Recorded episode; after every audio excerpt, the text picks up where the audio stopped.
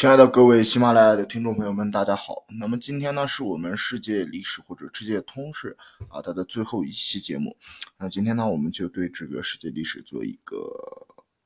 总结和结束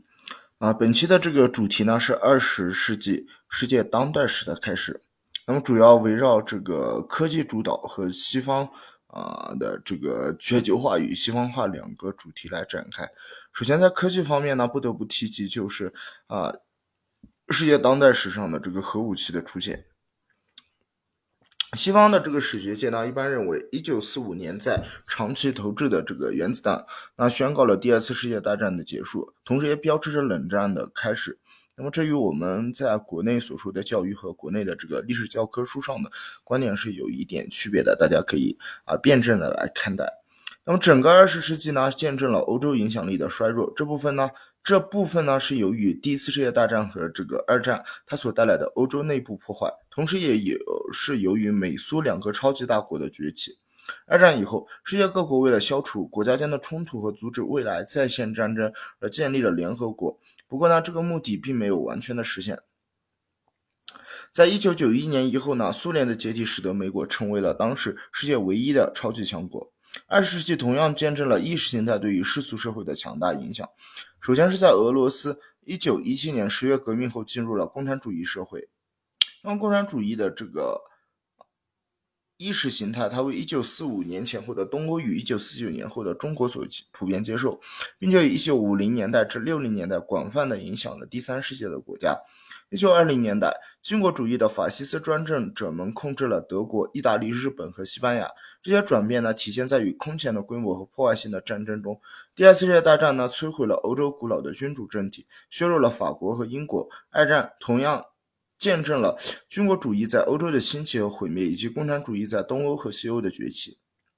紧接着就是持续四十年以美苏为首的，以及和他们各自盟友之间所展开的这个冷战。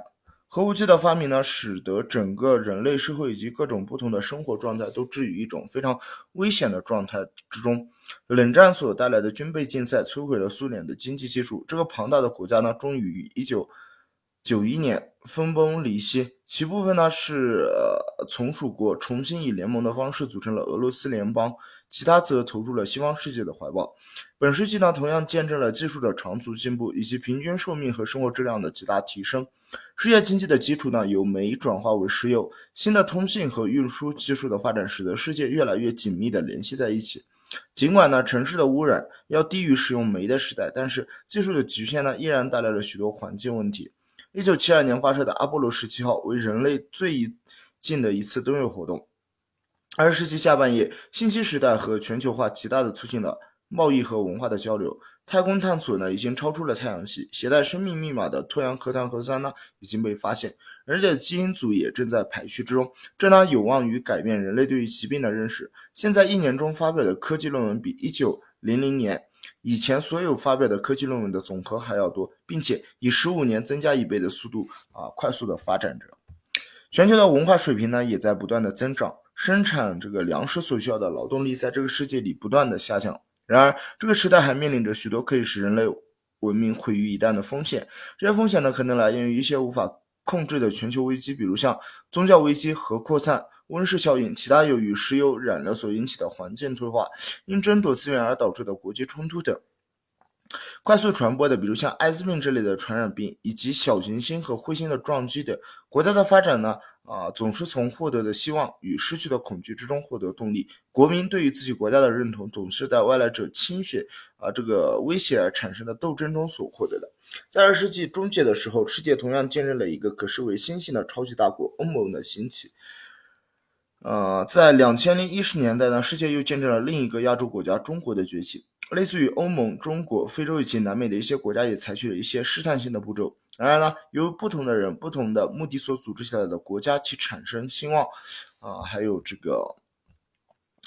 崩塌、崩溃等，继续的会引发战争，并伴随着死亡、残疾、疾病、饥饿以及种族屠杀等，循环不断。全球化与西方化。整个近代史呢，欧洲诸国它都在政治上统治着全球，他们在欧洲以外的世界上大部分地区都建立了殖民地。西方文化呢，由于工业革命而出现了现代化的进程，并在十九世纪至二十世纪统治了全世界。不过同时呢，它也被其他文明所影响了。虽然总的趋势来说是欧洲强势的统一，但在世界的不同地区呢，仍然存在着巨大的文化差异。从十五世纪到十九世纪，西班牙、葡萄牙、荷兰、法兰西和大不列颠等商业帝国呢，统治着海洋。十八世纪和十九世纪的工业化以及社会和政治上的变革，啊，使得西方世界的思想家和政治家产生了不少的优越感。非洲与亚洲大部分都是由欧洲所控制，同时欧洲的后裔还统治着澳洲和美洲。关于重塑世界的新意识形态也逐渐浮出水面。社会达尔文主义者和帝国主义知识分子大多是以白认为白种人更加优越，这使得他们相信应该依靠引进西方的生产方式、意识形态，诸如基督教等人的野蛮人变得文明起来。用这种方式呢，尽管不能使得野蛮人变得像白人一样，但是至少足以使他们获得一种更加美好道德的生活方式。与此相反的社会主义者和自由主义者则想借此来使得西方国家的工人阶级变得文明起来，这个文明是打了引号的。社会主义者和自由主义者在很大程度上都相信，并且继续相信着社会在很大程度上都要为啊，处于其中的公民的行为所负责，并且社会本身也应该朝着更好的方向去变化。美国的保守派、欧洲的自由主义者以及所有的自由主义啊、意志主义者都相信并且持续相信着自由和市场的力量，其认为每个人都应该为自己负责，并且认为社会应该保证每个人的自由以达到人的全面发展。而基督徒不管具有何种政治意识形态，则都认为个人与教堂或神的联系对于一个完美的生活是一个呃十分关键性的因素。穆斯林、印度教教徒、佛教徒以及其他一些宗教有着本身的宗教概念。二十世纪的啊、呃，经历了这些意识形态领域最激烈的分化。在纳粹德国战败以后，社会达尔文主义呢啊、呃、逐渐趋于没落。苏联与美国呢促促使了这个非殖民化的运动。一九六零年代的民权运动与嬉皮士反文化运动在人文主义意识形态起了主导的地位，其影响呢，直到今天仍然在西方世界中所延续。社会主义者们通过是以不同的方式来改造社会，最具代表性的便是社会主义呃的这个民主主义和共产主义。社会民主主义者们通常是通过多党合作的方式来建立社会主义社会。与此同时，多数的西方国家陆续建设为福利国家，这些做法呢也得到了右翼的这个基督教徒与自由主义者思想上的认同。不过，今天的福利国家的理念和魅力已经不及往日，因为其投资的低效率延缓了经济的发展。共产主义者呢试图通过消灭旧社会以及呃相生的这个社会基社会精英与意识形态来建立社会主义社会，其结果呢导致了大屠杀与物质上的贫困。他的思想也是广被指。质疑。苏联呃，就是之前的这个苏维埃和中国的领导人与知识分子们发现了西方市场经济的自我调节机制，促使了经济的可持续发展与繁荣。而对此之下，其传统的计划经济体制却使得社会经济它陷入泥潭，于是他们决定改革自己的经济制度，变得更加资本主义化。由于巨大的既得利益和统治主义的国家领导人手中，激烈的权力斗争和庞大的官僚体系都转向了资本主义靠拢的计划经济，向严重的这个贪污腐败与贫困、呃、贫富的过度悬殊、呃、的方向发展。致使呢，在政治的空间中所赋予人民的权利与自由是极度的低迷与不堪。非西方文明呢，起初是由西方的殖民主义者所霸占，他对当地的居民施以极其严苛的统治。民族主义与共产主义运动呢，风行于这些地区，萌发了其民族意识与对比啊。呃对平等权利的追求。许多亚洲与非洲的殖民地呢，在一九六零年代先后取得独立，不过呢，这也没有使得它的经济取得预想中的发展，甚至在独立之后呢，变得更糟。连绵不断的内战与独裁统治破坏了国家的社会与经济。今天呢，许多拉美洲国家与亚洲国家开始迈入第一世界的行列，但是多数与非洲与、呃、中东国家仍然在经济停滞发展之中。经济的起步迈向现代化与后现代化的脚步，可能加速共产主义地域的人们对于民族意识的高度认同，这也可能导致对发达的西方社会的极度仰慕。世界各国的保守主义者与民族主义者们担心社会会在现代化与新意识形态的影响下呢趋于瓦解，故试图扭转这种潮流。保守主义者在世界许多国家与地区呢仍然十分流行，在美国的政府中，新保守主义者呢近年也是有所抬头。伊斯兰的原教旨主义者们企图对西方世界发动战争来阻止伊斯兰教的世俗化。许多中东与非洲撒哈拉以南的国家领导人与知识分子均指责西方的不道德的生活方式，这多半与来自他宗教里关于来生的信仰和由此引发的对呃永生中罪行惩罚的这个恐惧。尝试呢以军事征服或革命来统一世界的方法呢并不成功。民族国家成为了西方世界最主要的构架方式。十九世纪的殖民帝国以多民族国家构成，他们控制了大量的领土与土著人口。在二十世纪，民族国家组成了联合体。战二战期间呢，这个国际联盟软弱地维持着各国的关系，并试图防止当时这个战争的发爆发。那么二战以后呢，联合国成立，既希望于解决单个国家所无法解决的争端，同样呢力不从心。国际联盟和联合国它都依赖于自己的个体成员国的资源合作贡献来工作的，不过这些组织没有大国支持时根本无法运作。这在一九二零年代与一九三零年代间的冷战时期呢十分的明显。世界上仍有许多地区不是由民族国家所构成的，而是由数个民族组成的国家，这在撒哈拉以南的非洲呢十分常见。在阿拉伯地区也仅有一小部分的民族国家。自由市场经济的规模与数量呢自十九世纪以后戏剧性的增长，但直到一九八九年苏联解体以后，国有计划经济呢被认为是一切可行的方案。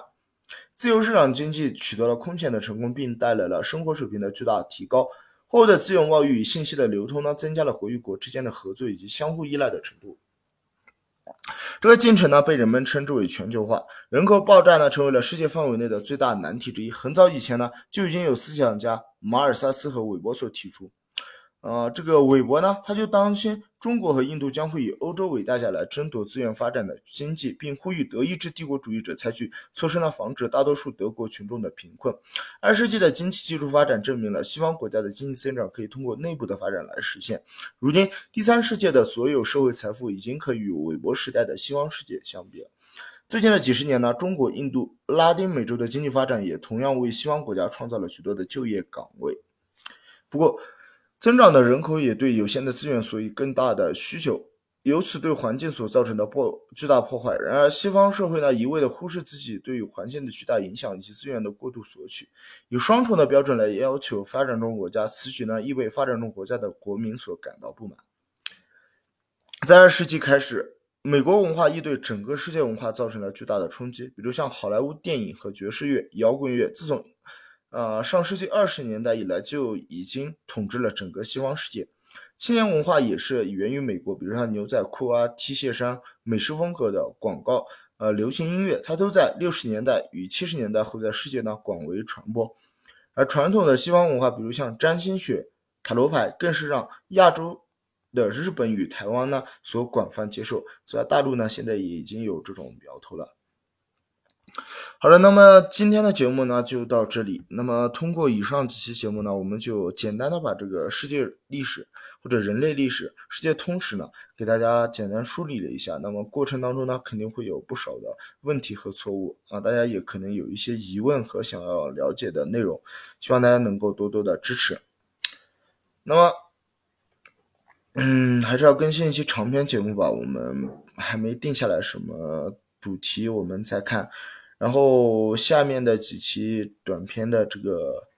主题节目呢，我们应该会围绕宗教史展开。那么也不知道这个喜马拉雅上的节目审核严不严格，虽然我不会讲那些什么极端的那些东西，但是嗯，平台的这个我希望大家还是多多支持吧，然后也多多留言，感谢大家收听。